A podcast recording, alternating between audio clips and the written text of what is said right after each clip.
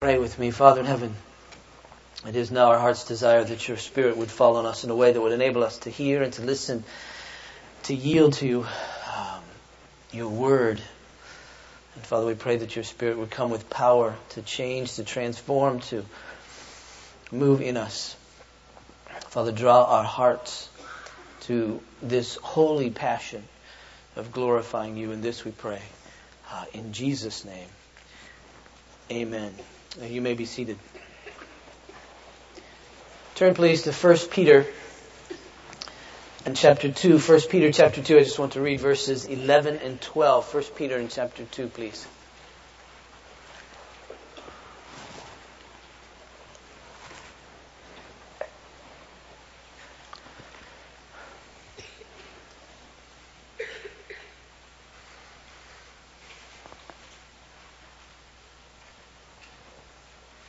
1 Peter chapter 2 verse 11.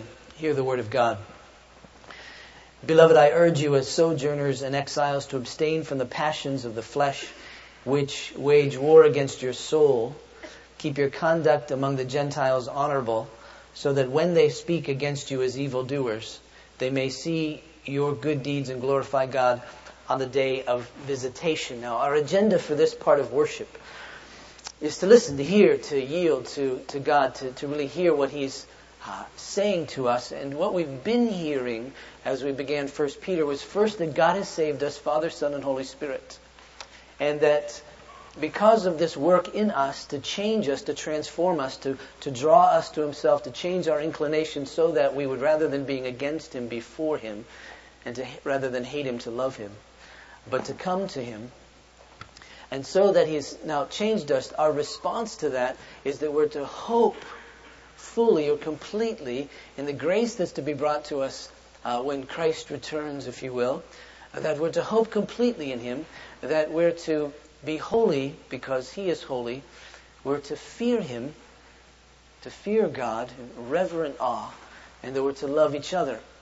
And then Peter went on to some more detail to tell us that because Christ is the cornerstone, that we are like living stones, that we're living stones being built one upon another in a spiritual house, the very temple of God, the place in which God dwells among us, and that we are a holy priesthood, really a royal priesthood. That is to say that because of the decree of the king, that's the royal part, that we've been set apart, that's the holy part, in order to be priests unto him, that is to serve him to have access to Him, and even to intercede on behalf of others and draw them to Him as well. That we're to be a holy, a royal priesthood. We're to be a holy nation, a community of people set apart from all the other people in the world, special unto God, a people belonging to Him. While God can have anything and anyone He wants, He's chosen to have the church, to have His people as His special possession.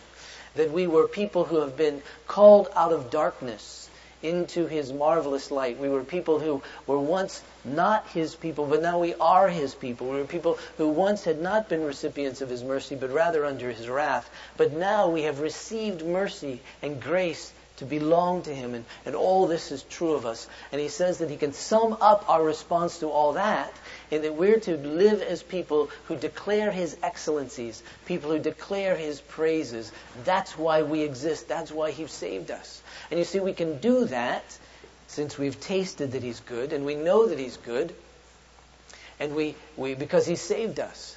And the way that we proclaim his excellencies, declare his praises, is most certainly by hoping in him because his, his promises are excellent. What brings more hope than to know that Christ is going to return and when he does, that sin will be eradicated? That when he does, that we will be like him. And he says that we're to, to be holy. Uh, and, and, and, and when we are holy, that declares or proclaims his excellencies because his ways are excellent. His holiness is great. And we're to fear him because his justice and his love are excellent. And we're to love each other because his character, the very character of love which he instills in us and calls us to, is excellent. And so when we hope and when we when we're holy and when we fear him and when we love each other, that's a way in which we proclaim how excellent God is. But now Peter's going to move us along, and he's going to say, let's just dig some more here. And what it really means to belong to God, what it really means to, to, to proclaim how excellent, how excellent He is. And so in these verses 11 and 12, there's a rather transition. Prior to this time, uh, Peter's been making uh, extensive and bold and deep theological statements with some application. And now, as we as we turn our attention uh, in the middle of chapter two here and on throughout the rest of this letter, we're going to find that he he makes bold application with occasional theological references. Uh, so he's built the case, he's built the foundation, and he's given us some hints as what's to come and how we're to live. But now he's going to stretch that out, and now he's going to to flesh that out really uh, uh, in, in in the next part. And so we really need to be prepared. And so I think it's why he begins this sentence in verse 11 with the word beloved. Remember, this is a group of people that are going through a measure of difficulty. All kinds of trial, he says in a general way. Most specifically, we find that the society will have turned against these Christians in a variety of ways, and, and we know history enough to know what's to come after this, that it's going to get more difficult in the, in the next decade or two uh, from which Peter writes. And so he wants to say, in all of this, I want you to know your beloved, that is, that God really loves you. This one who is the creator of all, this one who is sovereign over all, this one who is all powerful, this one who has all wisdom. He's the very one who loves you. So don't forget that in the midst of this, because Peter's about to call us, call them, call us to some very difficult things some things which aren't easy, some ways to live that are counterintuitive, especially in the context of the world in which we live. And he says, Now I want you to know the one who calls you to this is the one who loves you. The very creator of all that is so beloved. And I want you to also remember, and this is by way of review from Peter because, because uh, he's already said this to them. He says, I also want you to know that uh, you're sojourners and exiles there in verse 11. That is, that you're just passing through. That this world is the old gospel hymn of the 30s. This is not your home. You know, we're just a passing through. Um, uh, and that's true. We're here. But it's not where we take our values. It's not from which we sink into which we sink deep into and say, yes, this is all there is, this life, this earth, this place. He says, no, no, no, no. You're governed by that which is in heaven. So you're just really sojourners. This is a journey and you're moving through it. And you're exiles. You don't really belong here. Sojourners and exiles, he says. And now he tells them two things which are of great importance to them. Uh, one is that they're to abstain from the passions of the flesh with wage, which wage war against your soul. That's the first thing. He says, I'm going to give you a negative here. I want you to abstain from something. I want you to abstain from the passions of the flesh which wage war against your soul. And then the second thing he tells them is this in verse 12. He says, Keep your conduct among the Gentiles honorable, so that when they speak against you as evildoers, that sink in. Not if, but when they speak against you, calling you, if you will, those who do evil, they may see your good deeds and glorify God on the day of visitation. All right? And so he's saying, on the one hand, I want you to abstain from something, I want you to abstain from the passions of the flesh. And on the other hand, I want you to, to do that for this reason, so that God would be glorified. And if there's anything that makes us strangers and aliens, as some versions have it, or sojourners and exiles in this world, it's, it's because of these two things that we value so highly. One, we value highly our souls. And two, we value highly the glory of God. We value souls so highly that we don't want them to be destroyed by that which wages war against them. That's of utmost concern to us. It's of utmost concern to Peter. He says, abstain from the, these passions which wage war against your soul. The sense in which they wage such wars, you don't want them to destroy the soul. You don't want them to destroy you. And secondly, says, I want you to be concerned about your life because there's a higher calling even than just your well-being.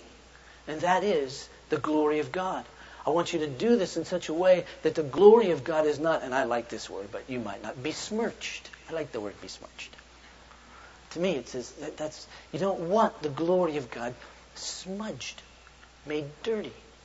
besmirched, or we could say belittled in some way, or diminished in the eyes of people, however you want to put that. I like besmirched. That's, that's the way we're to live. We're to live in such a way that God's glory is not diminished, that people don't look at him and, and, and, and view him lightly.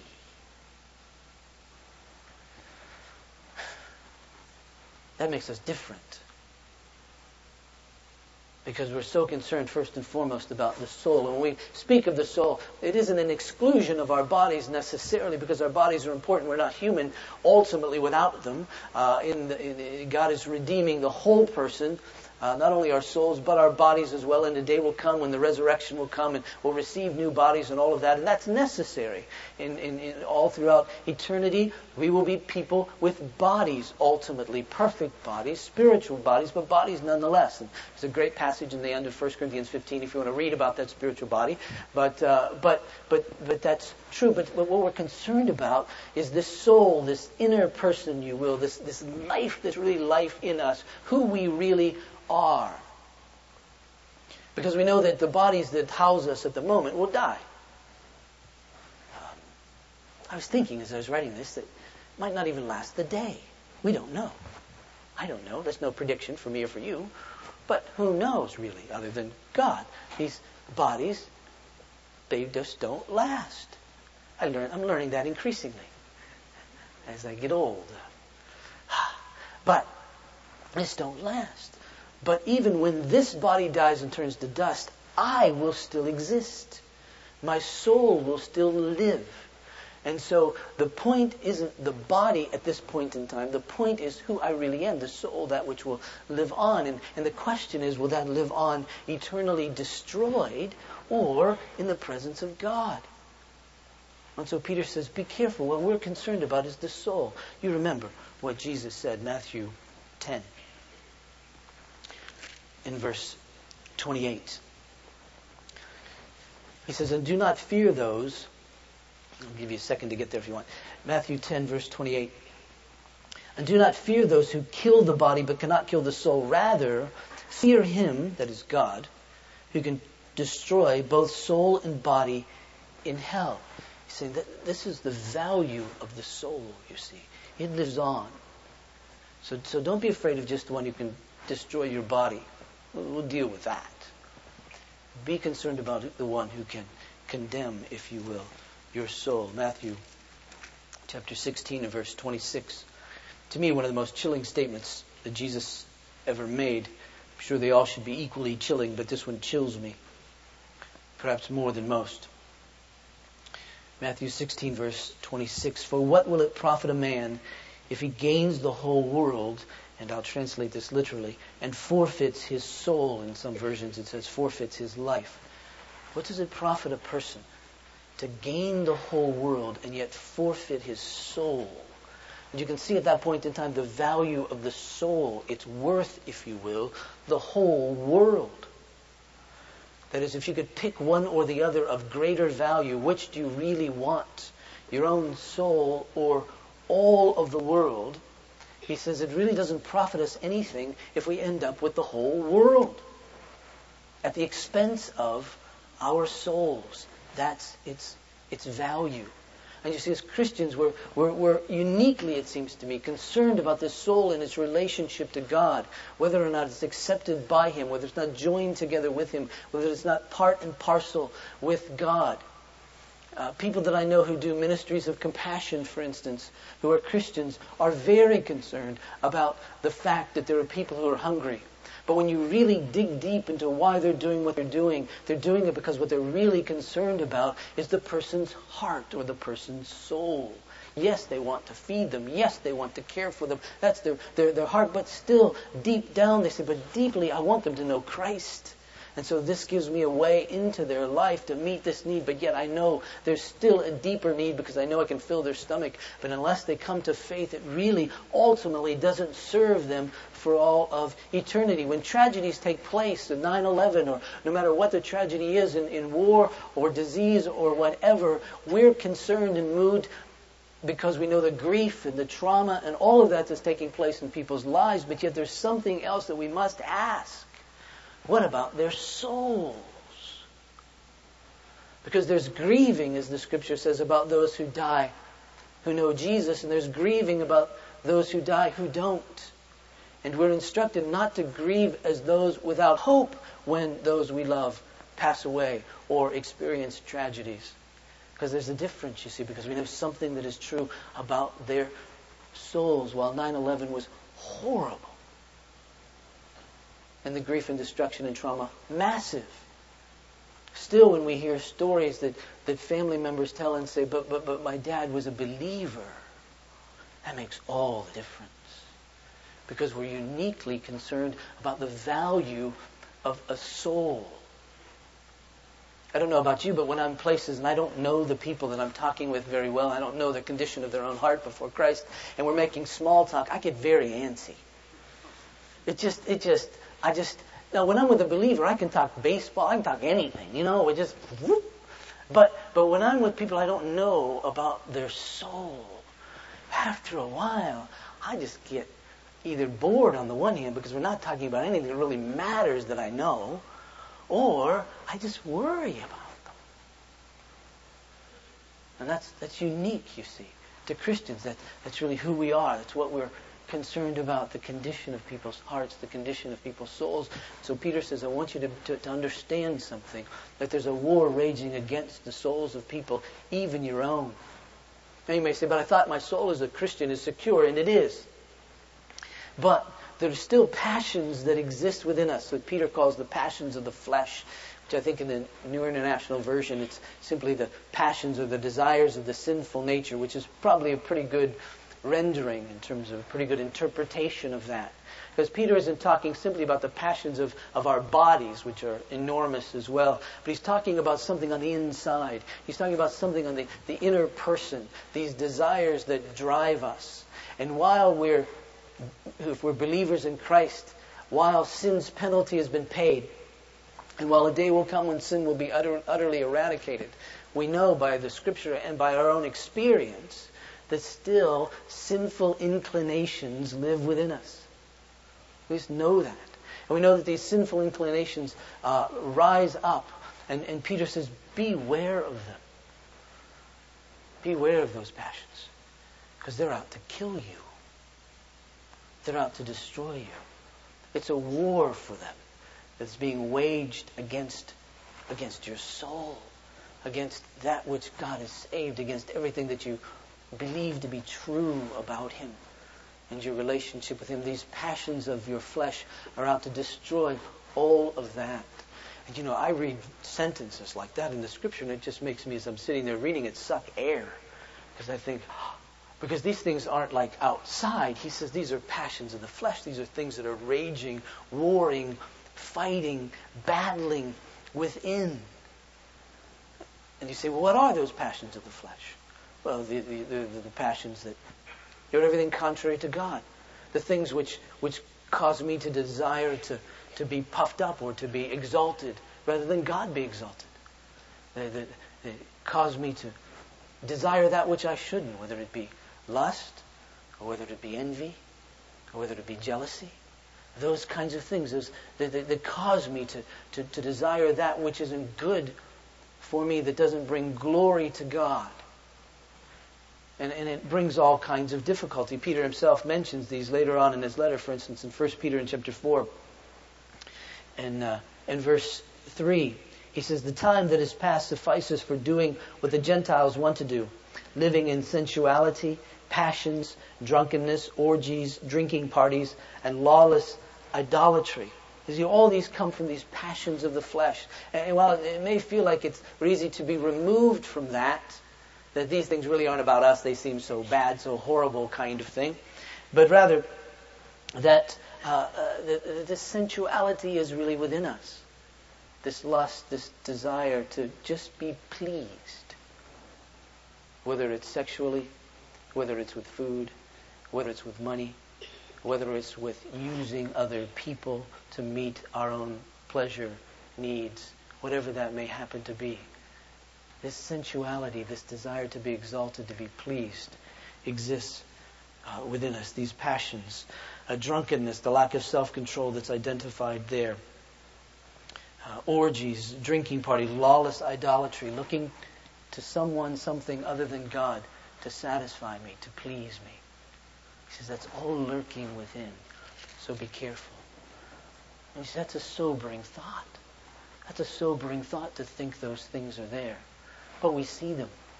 We see them in our we see them in our impatience.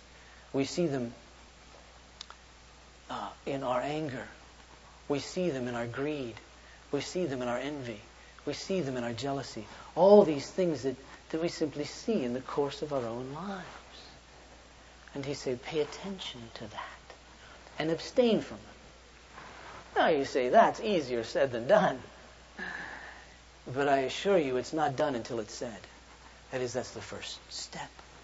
Yeah, it's easier said than done, but we can't do it until it's said, meaning we need first to acknowledge it. We need first to acknowledge these passions exist in us.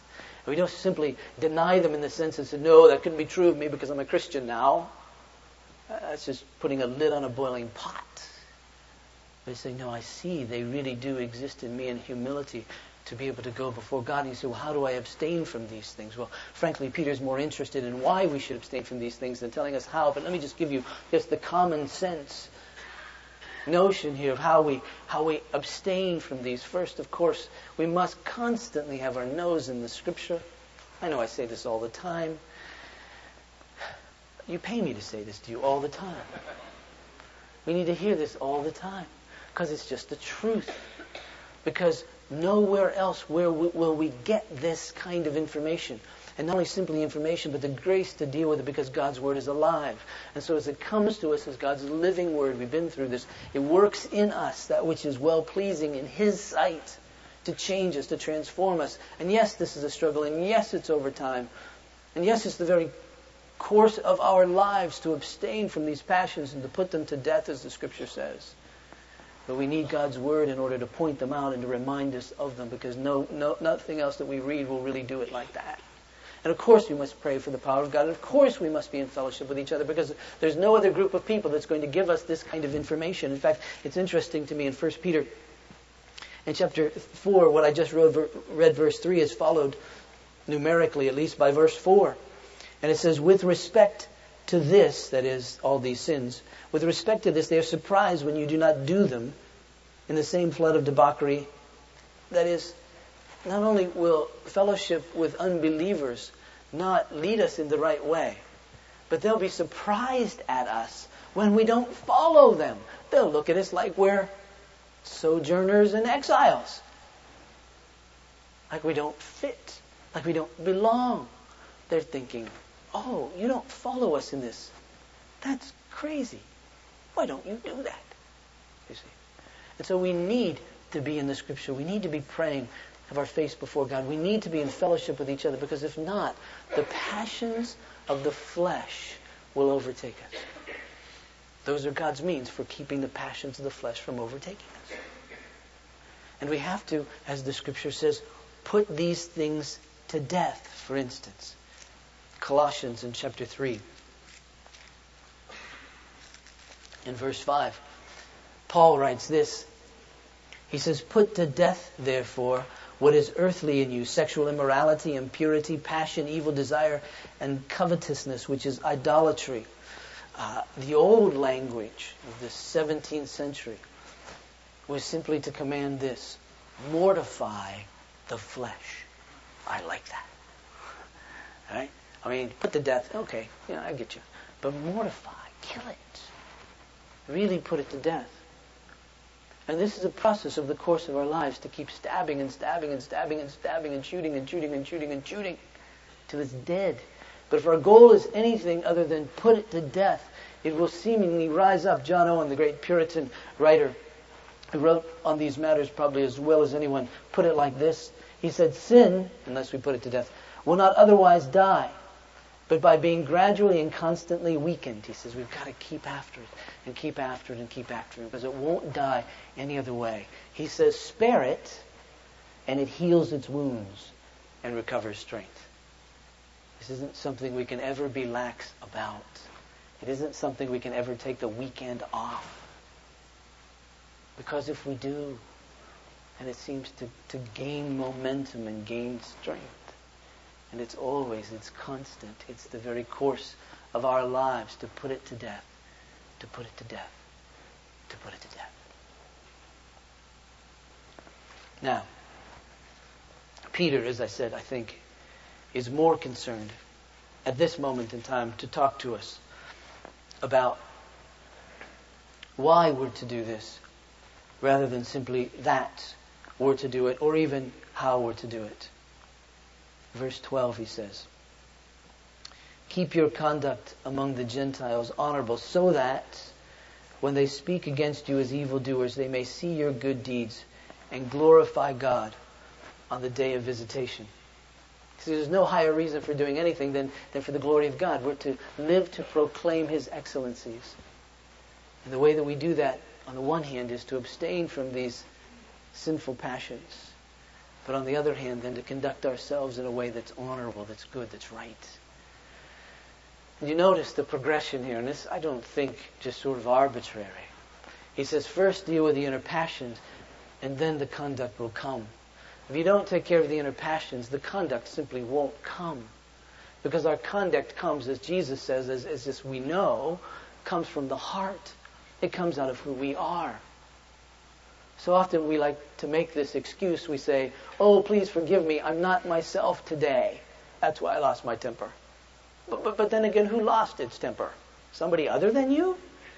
No, that's you today. That's who you are today. It wasn't the caffeine. That's you. Um, and, and, and, and, and so it's what's on the inside. That's the problem. Now the good news for us is that's where the Spirit of God dwells. That's where God is at work, forming Christ in us. And thus, Romans 8.13 says, we put to death the deeds of the flesh by the Spirit who lives in us. There's great hope for us. So we must put these things to death so that the conduct will come. But the conduct is very important because Peter says, here's how I want you, here's, here's how you do this. You conduct yourselves among the Gentiles in an honorable way, in a right way, in a good way, so that when they speak against you as evildoers, which they will. For instance, that passage I've been sort of milking here in, in 1 Peter chapter 4. If I go back to verse 3 again, he writes, The time is past the time that's passed suffices for doing what the Gentiles want to do. He says, don't do that anymore. Living in sensuality, passions, drunkenness, orgies, drinking parties, and lawless idolatry. With respect to this, they're surprised when you don't join them in the same flood of debauchery, and they malign you. You see, you'd want them to say, well, they respect you because at least you're living according to your principles. No, they malign us for that. They'll malign you for that. The Christians in the century in which, uh, in the time in which Peter uh, wrote, were being blamed for everything. Christians were being blamed for ruining the family because one family member would become a Christian and follow after Christ and the other would be disappointed or disturbed by that. And thus was said this, this Christianity is disturbing the family. This Christianity is disturbing society because now we have people who won't live the way that we live. They won't, they, they won't uh, do business the way we do business because, because now they're Christians and they have this other ethic, this other standard, and it's ruining our, our, our way of life. Uh, Nero, of course, wanted to blame ultimately the Christians for the burning of Rome. People don't want initially uh, to be challenged by the faith of believers, the lives of believers, if we're living according to the truth. We see that in our own day. We're being accused these days, and Quite frankly, this stuff doesn't bother me. I rather like it because it seems that everybody, people must be noticing who we are. Uh, we're, we're always we're being hassled, uh, especially in the last decade, of not being tolerant. Because while we are to be kind and loving and tolerant of people, we're not tolerant of that which isn't true. And so we're not tolerant of beliefs and we're not tolerant of ideas because we don't, quite frankly, expect people to be tolerant with us about these ideas we like it when people realize what we're saying about Jesus, that he is the only way, that there is an exclusivity here about belief. And when people notice that, that's a good thing. Now, their initial notice may well be negative. But Peter says there's an antidote to that, so just wait to, to see what that is. We're not tolerant of of beliefs. We're nice and we're kind and we're engaging, but, but we don't have to affirm that which isn't true.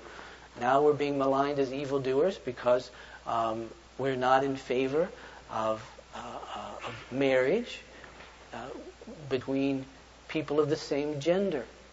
And so now we're being called oppressive.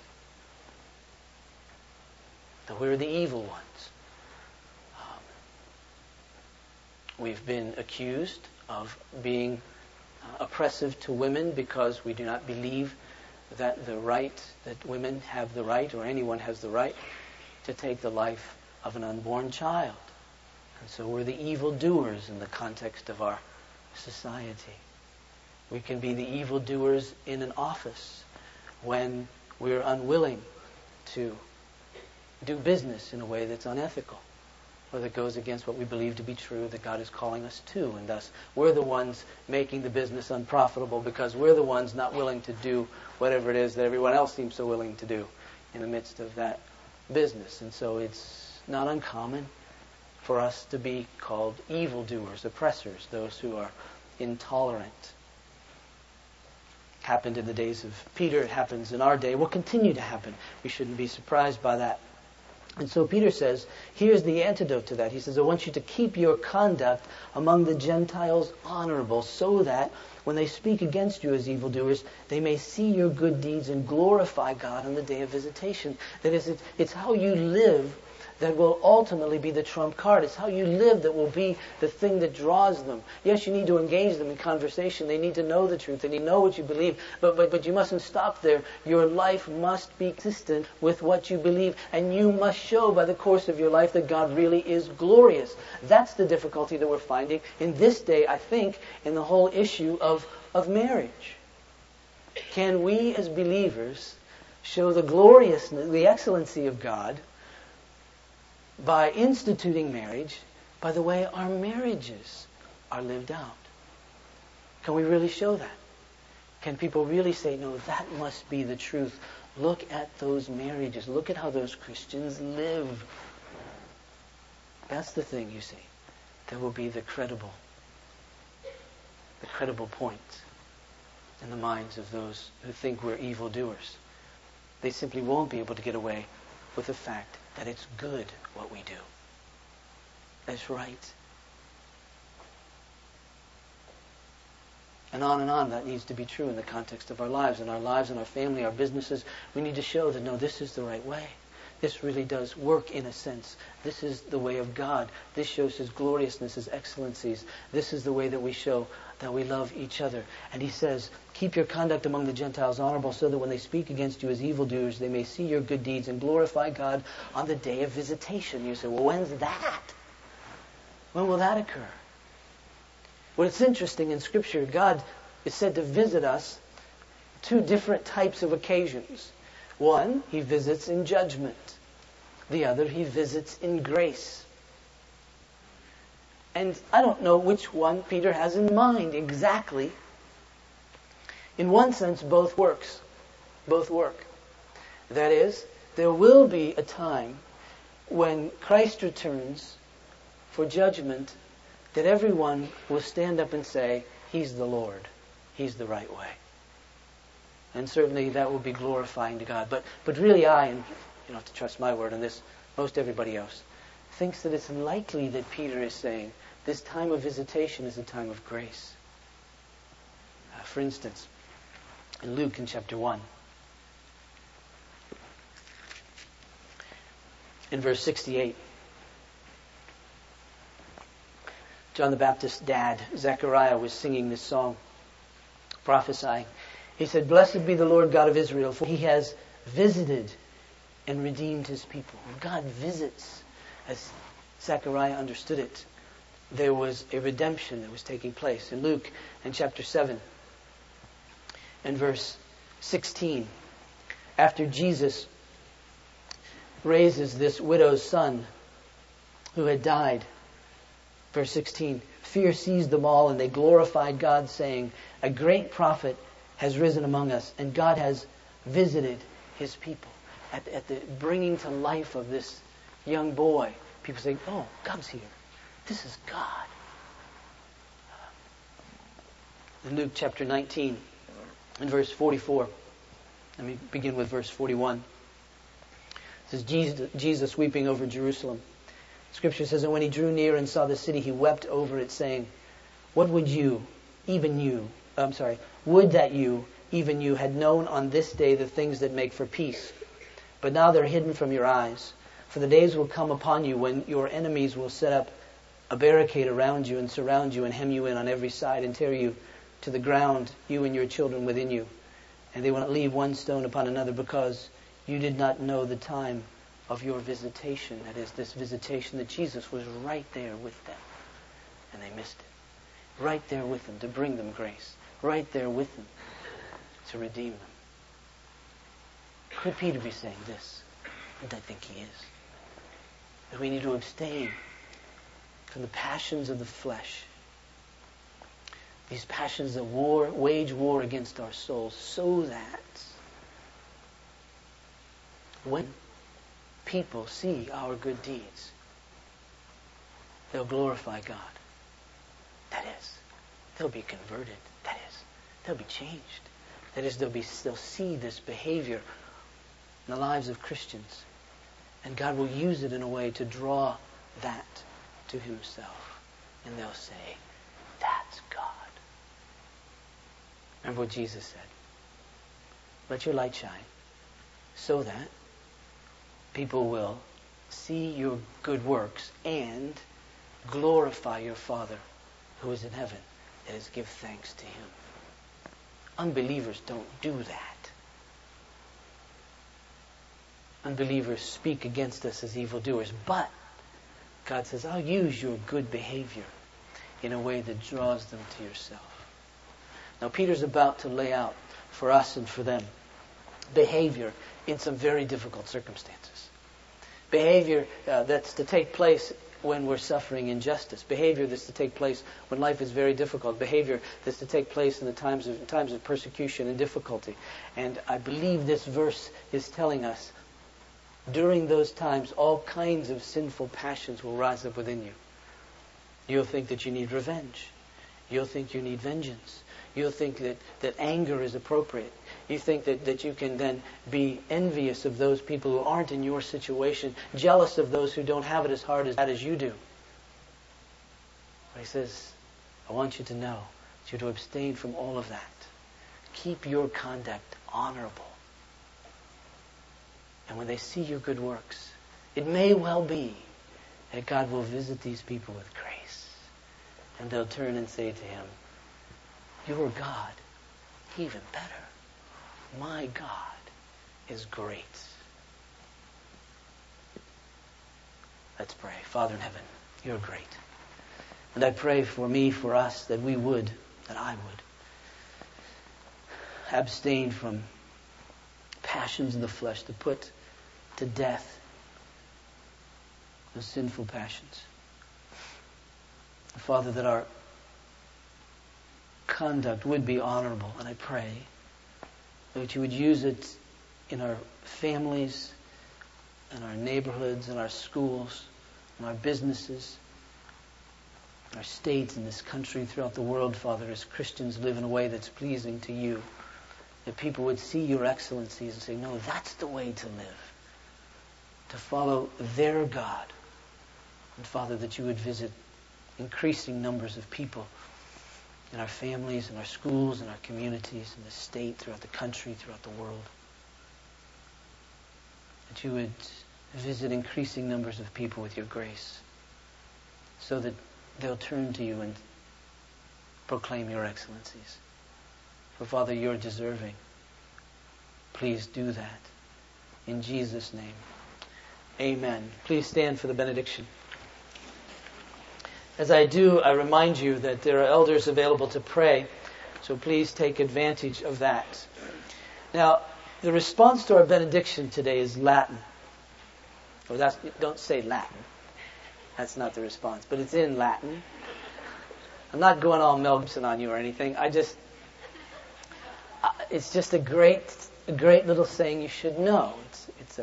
It's, uh, out of the Reformation, and it's soli Deo Gloria. Most of you, many of you have heard that little expression, soli Deo Gloria. It just means alone God's glory. That is, to God be the glory alone, completely. And you see, that should be the very cry of our lives. That we should desire to live in such a way that God's honor not be besmirched, but rather that he be praised. Not just by us, but by all who see us. That God be glorified. Soli Deo Gloria. Please receive this as God's benediction. Now to him who is able to do immeasurably more than we can ever ask or imagine through his power that is at work within us to be glory in the church and in Christ Jesus, both now and forevermore. And all God's people said, Soli Deo Gloria.